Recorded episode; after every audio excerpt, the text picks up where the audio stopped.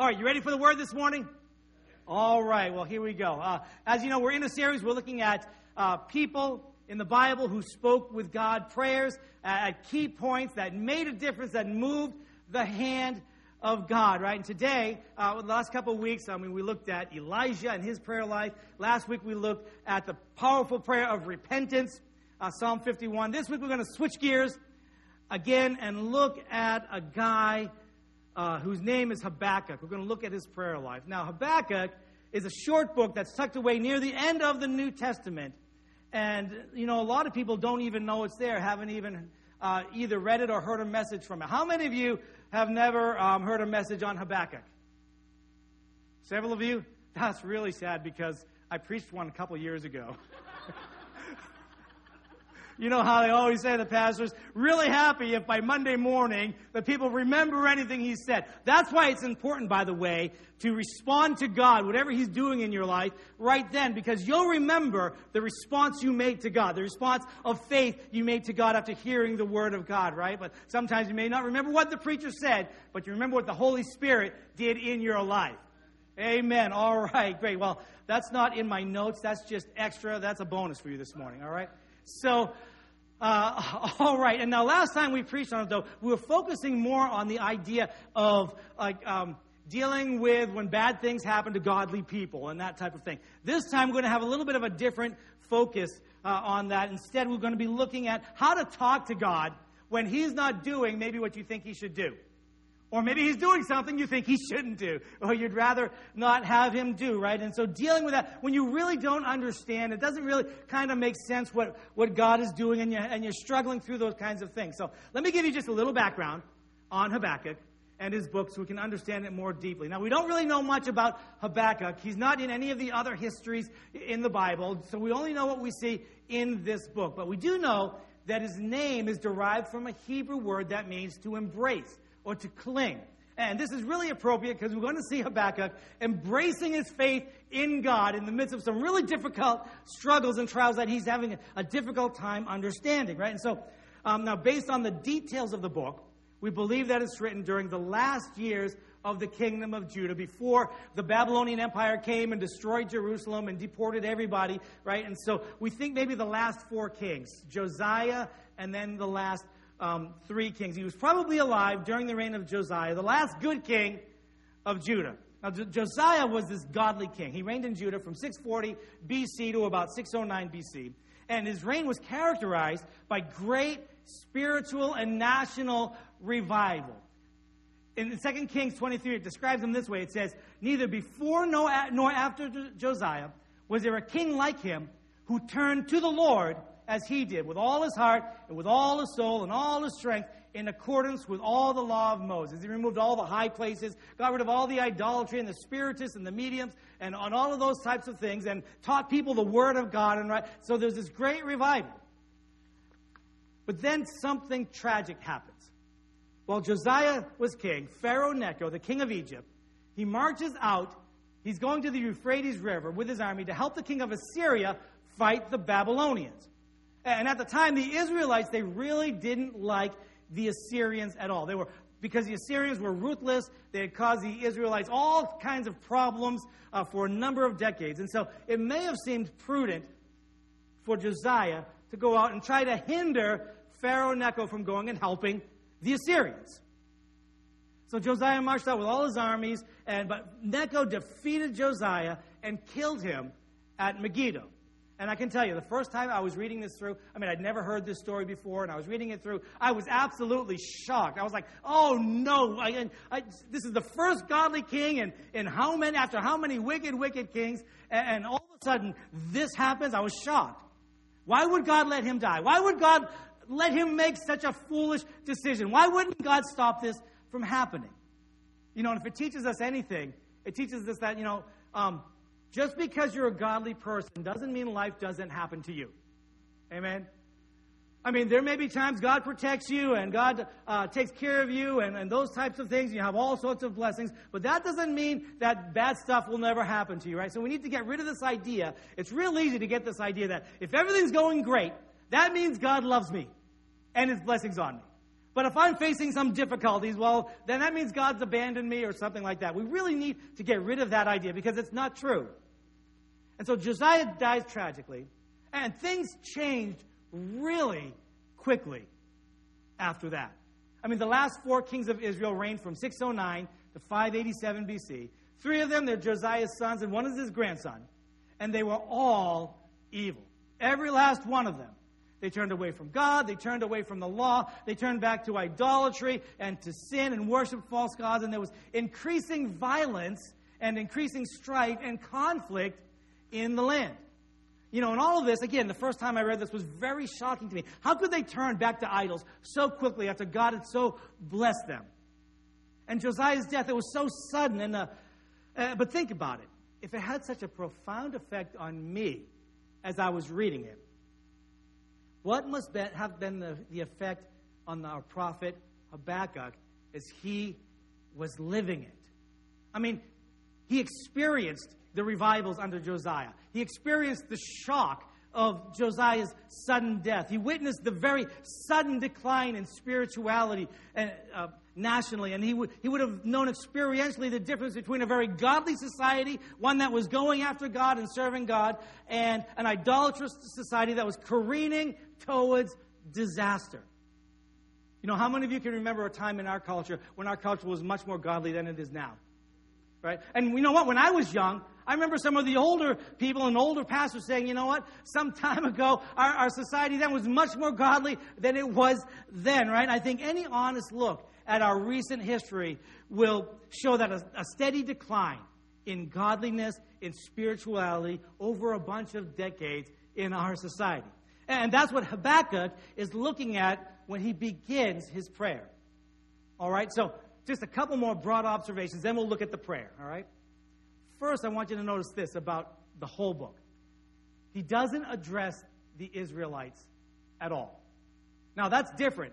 Normally, all the prophets, they get God's message and they speak for God to the Israelites. They bring rebuke, uh, they rebuke them for their sins. They prophesy God's judgments. They look forward to a day of restoration, maybe look forward to the day of the coming of the Messiah, right? And then they both confront and they comfort God's people with these words from God. But Habakkuk, he doesn't address Israel at all or anyone else. The only one he addresses in this book is God himself. And then, second, notice this Habakkuk is struggling. He's struggling to come to grips with what he's seeing in the world. He's struggling with God is not doing about it and what God is going to do about it. You know what that tells me? Sometimes sometimes our greatest struggles are with God. I mean, we do struggle with stuff of the world, right? We struggle against sin and against temptation. We struggle with the challenges that we face, but sometimes we struggle with God and what He's doing and what He's not doing. Habakkuk is struggling. And in his struggle, he shows us how to relate to God when we go through these kinds of struggles and we don't understand what he's doing. So let's look at Habakkuk's powerful prayer. Look at verses 1 beginning at uh, chapter 1, verses 2 and 4. And he says this He says, How long, Lord, must I call for help, but you do not listen? Or cry out to you, violence, but you do not save? Why do you make me look at injustice? Why do you tolerate wrongdoing? Destruction and violence are before me. There's strife and conflict abounds. Therefore, the law is paralyzed and justice never prevails.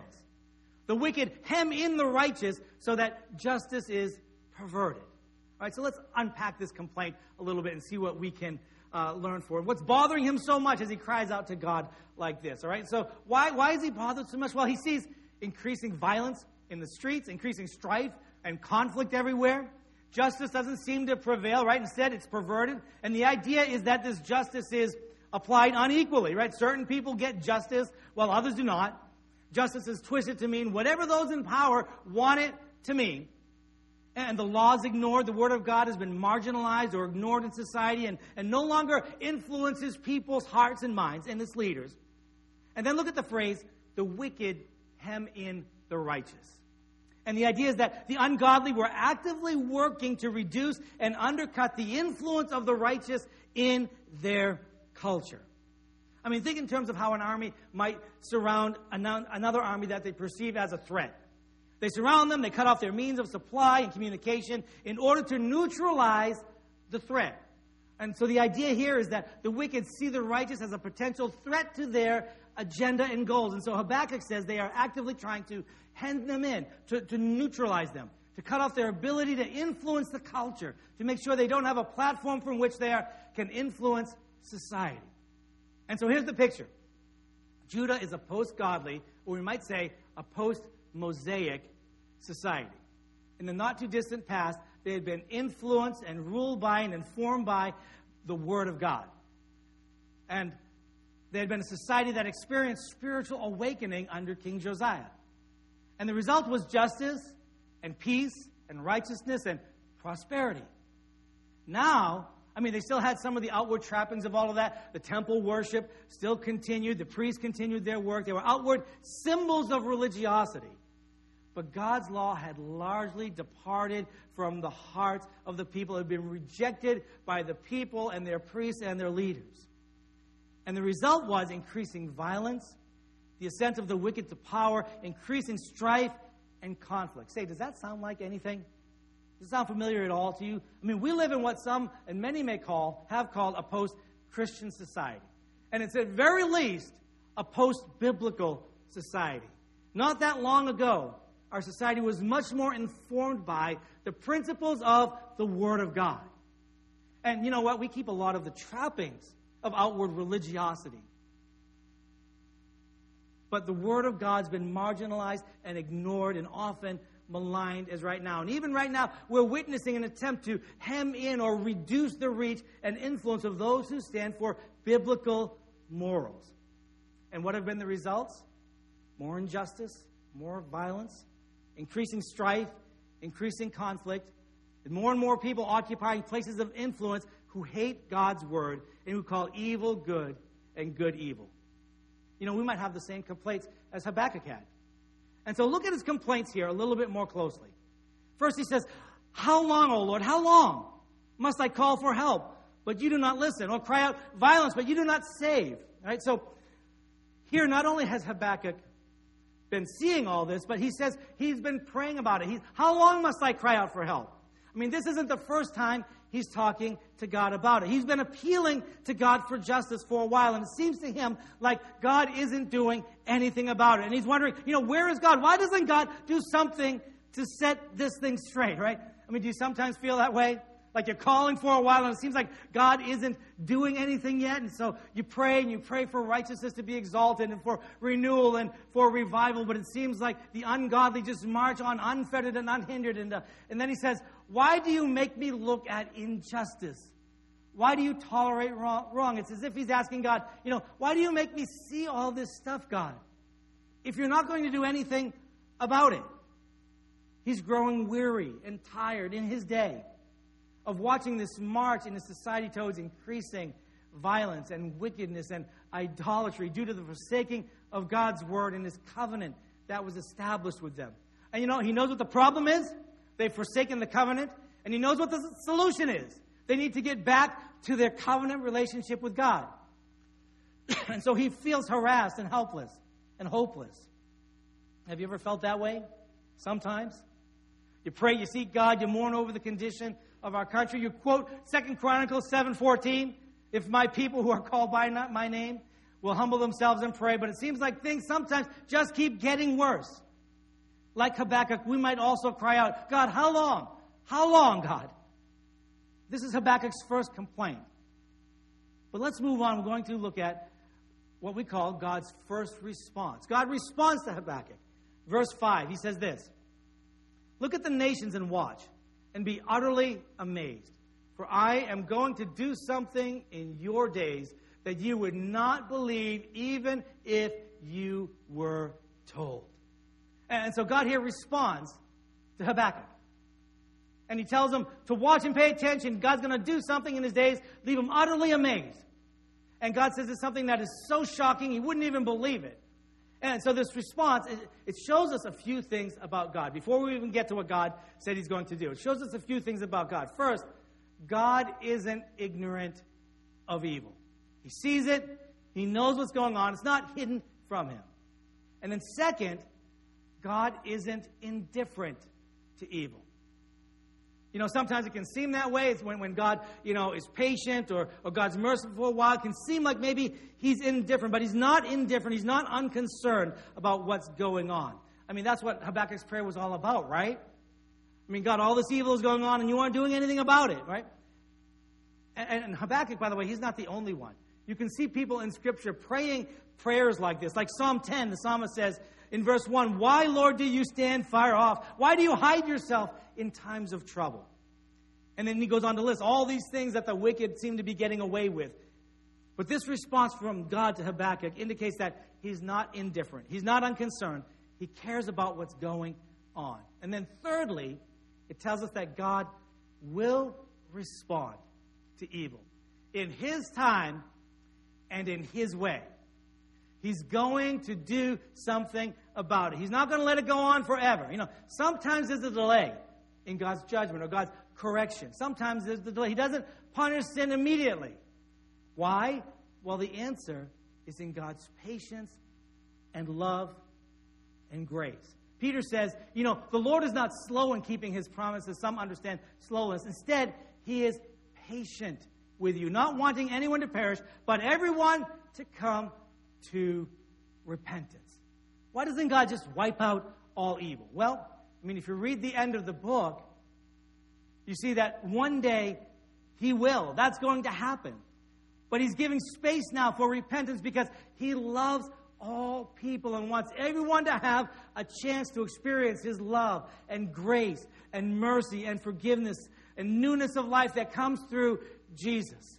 And this means that sometimes we have to deal with the fact that while mercy and grace are being expressed, sometimes evil gets to do its thing at the same time as well.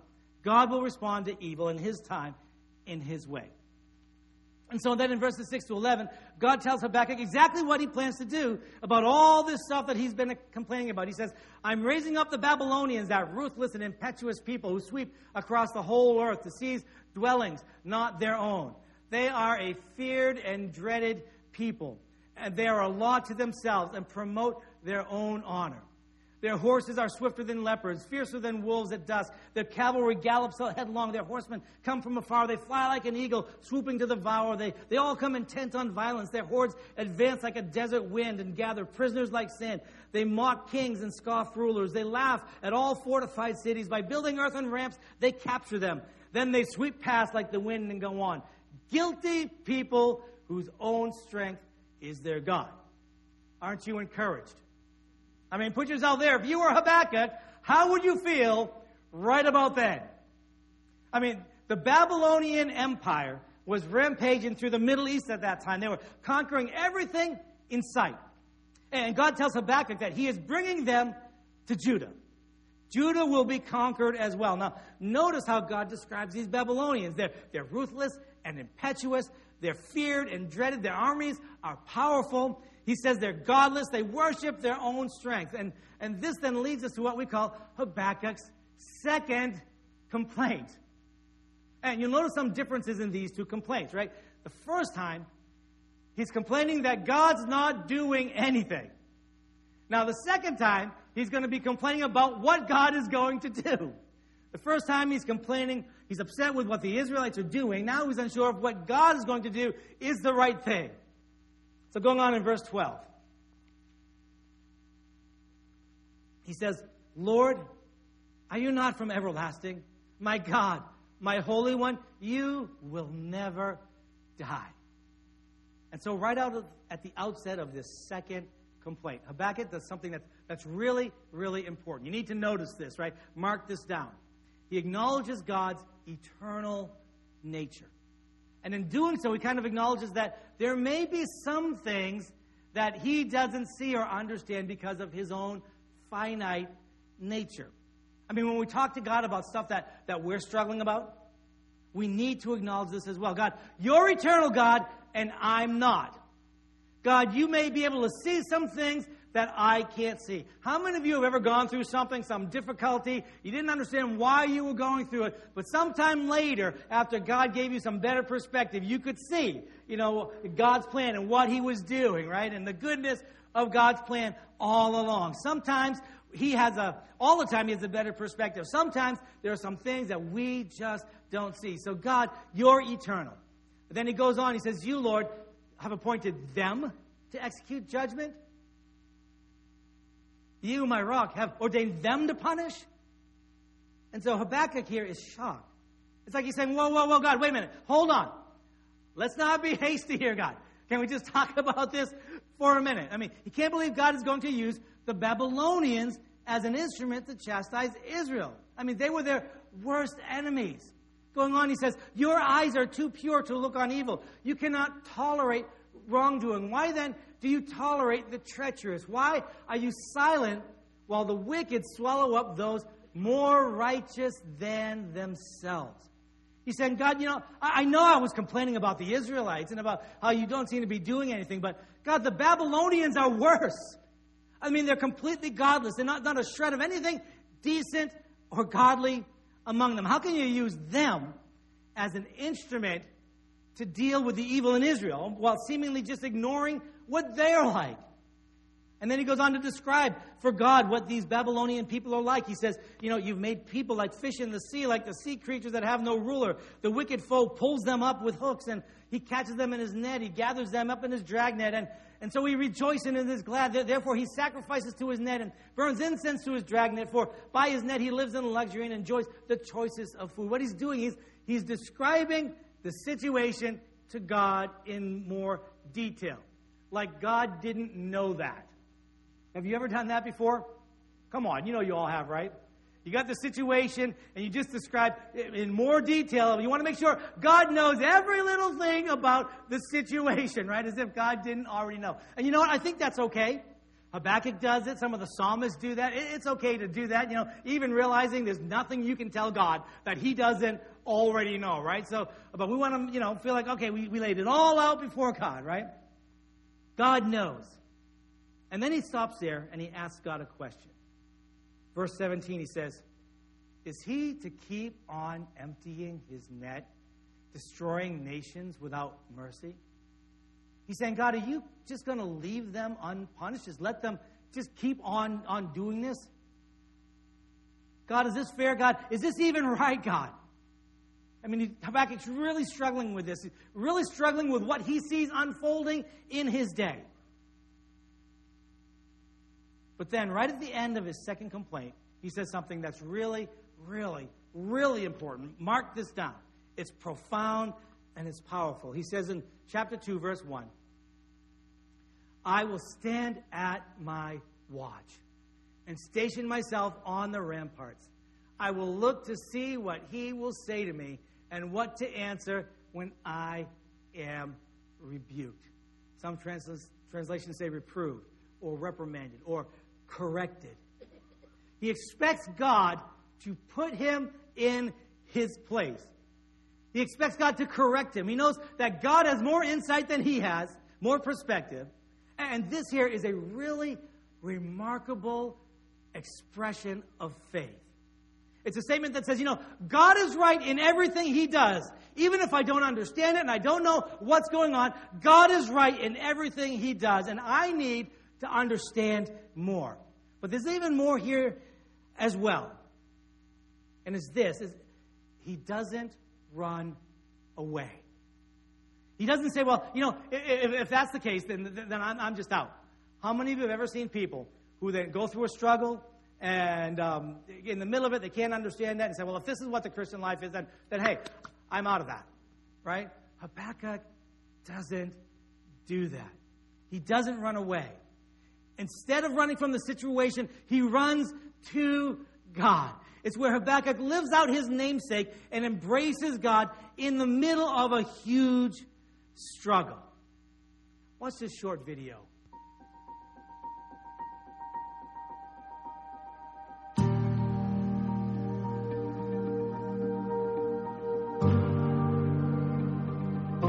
Something's coming. I can feel it. Something's always coming, I guess. Some kind of storm rolling in, always threatening. This looks like another big one. My dad always said a man's got to be ready for anything. You do the work, you hunker down, you take care of what's yours. A man don't run when the storm's coming. That's what he said. You be strong, you be the mountain, you don't move. he was a mountain, all right. Then he was gone. Sometimes mountains fall. The storm hits, the waters come up fast.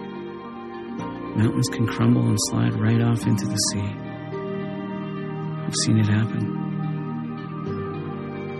I'm no mountain, and I'm not standing out here on my own, Dad. I found something stronger. God is my refuge. I don't run away, but I do run to Him. He shows up every time. He helps when it gets bad. Maybe this storm will miss us. Maybe not. Let it come, whatever it is. I'm not afraid anymore. I'm not even going to try to handle it on my own. I've seen what God can do.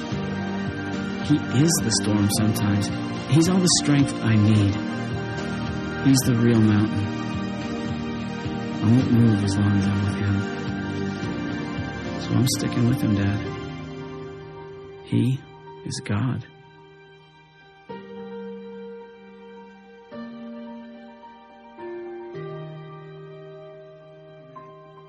You know, there are going to be times when when we face stuff that we just don't understand.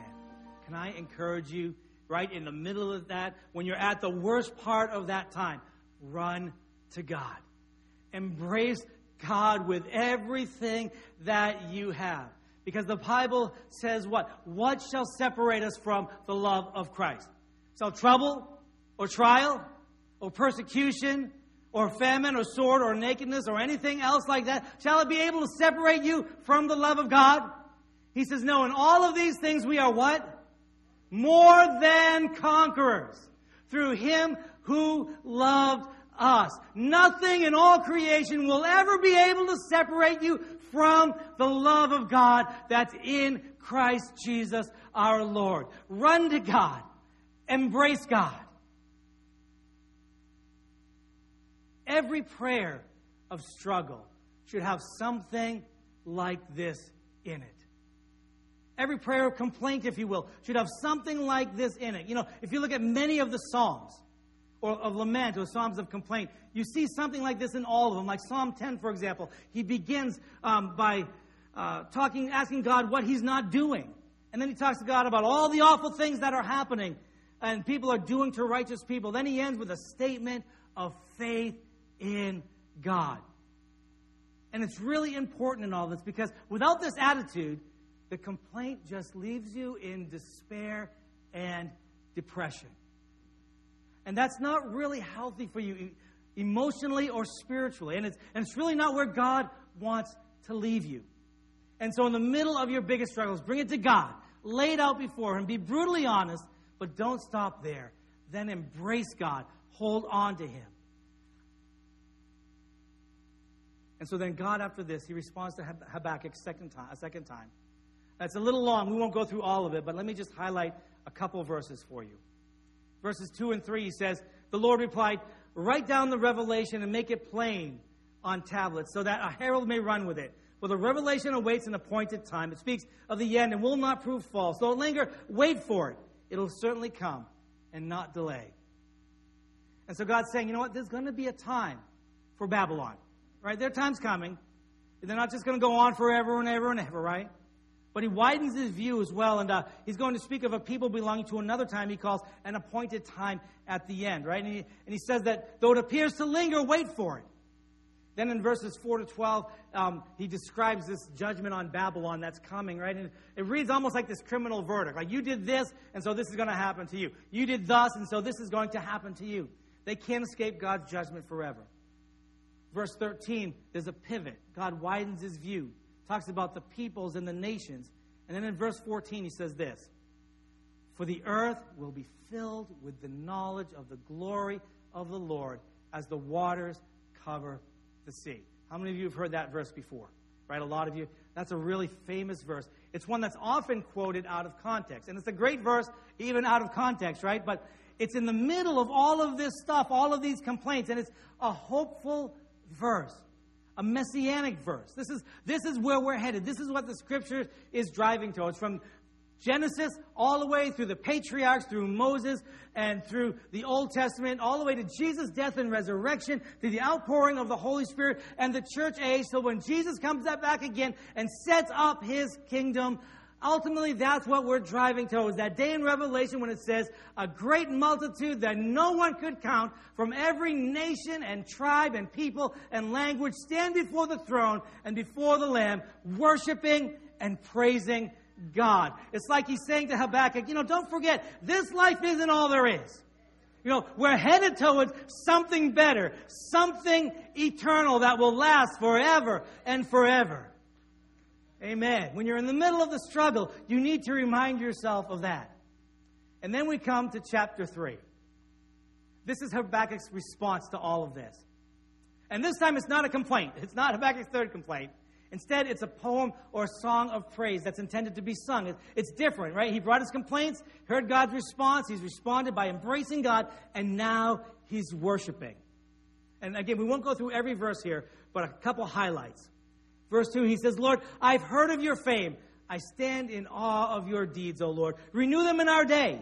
Some translations say repeat or revive them in our day, in our time. Make them known. In wrath, remember mercy, God. And so he's about to praise God. And as he's about to do that, he brings this prayer request first. God, I know you've got to do what you've got to do. But God, at the same time, saying, I know your heart.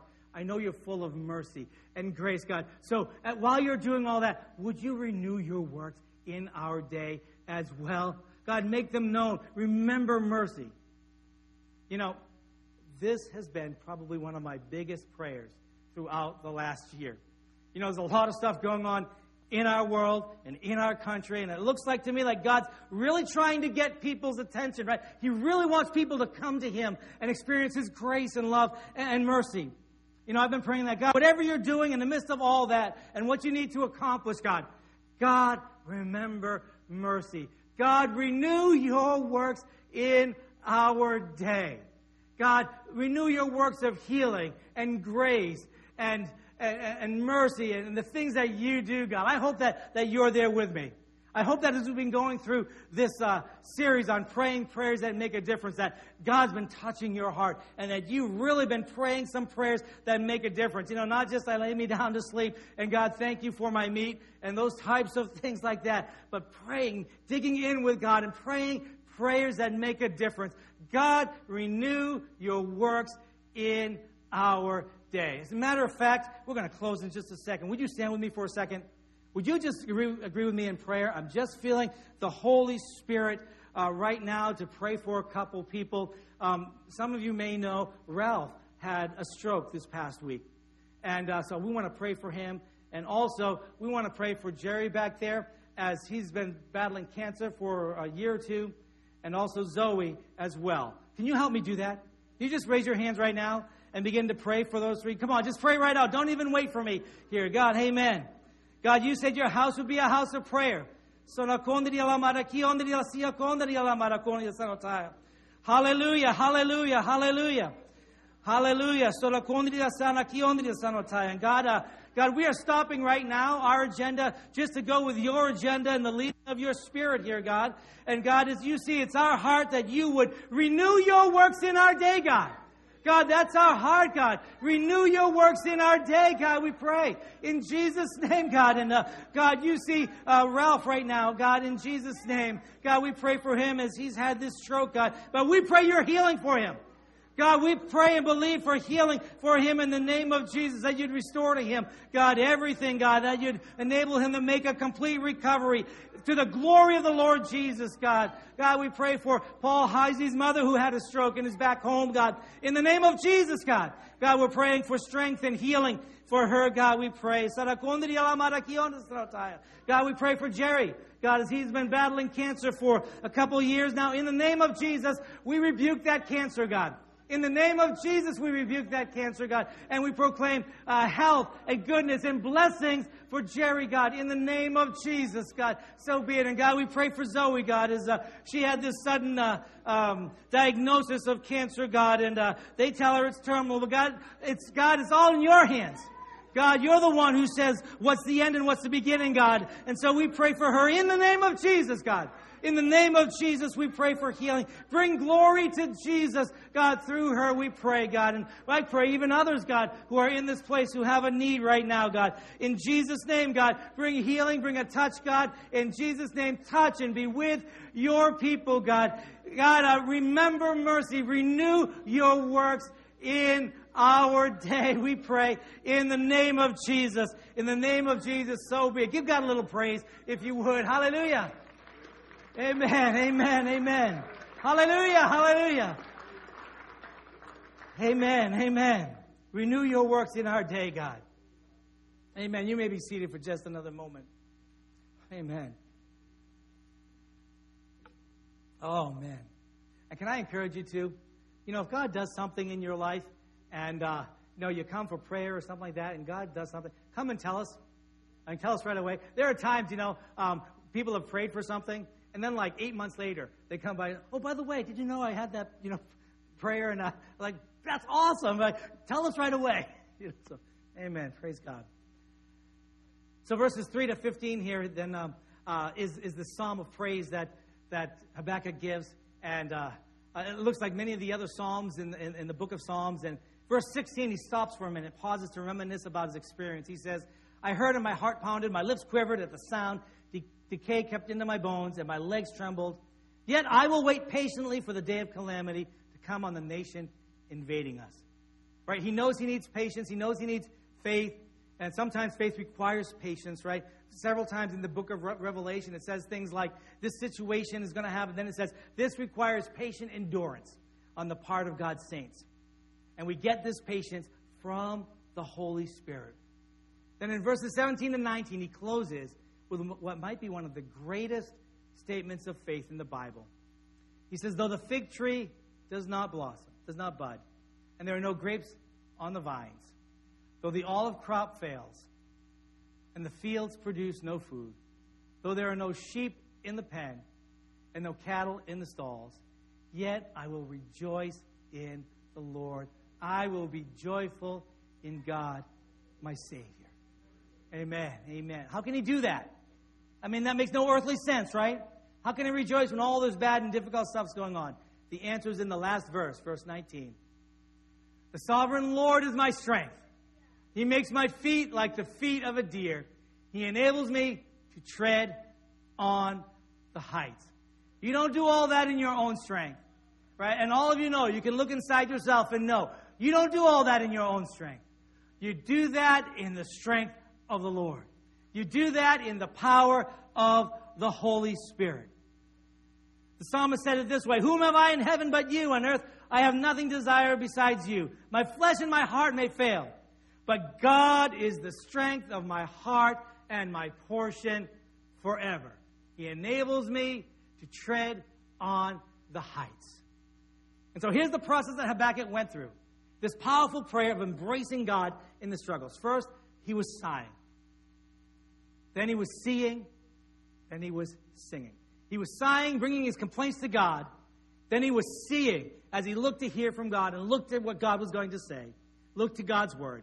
And then he was singing as he embraced God in the struggle, was able to rejoice in what God was doing in the struggle, and able to face the struggle in the strength of God. Would you all bow with me in prayer now as we're closing this service? Oh, dear Heavenly Father, thank you so much for the prayer of Habakkuk. God, I pray for all of us as we face the difficulties and troubles in our world. Help us, like Habakkuk, to turn to you, God, to embrace you in the midst of all of that. And God, I pray especially for anyone who's facing particularly difficult and troublesome circumstances right now. God, encourage them. God, I pray you'd lift them up, that you'd enable them.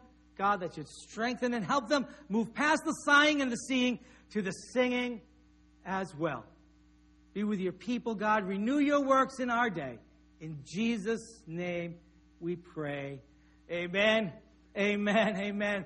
God bless you. And anyone, if you need special prayer uh, for anything that you're facing right now, um, I'll be down here in the front. I'm going to stay a while and we can pray together and believe God together. Amen. God bless you. Have a great, awesome week walking in the strength of the Lord. Amen.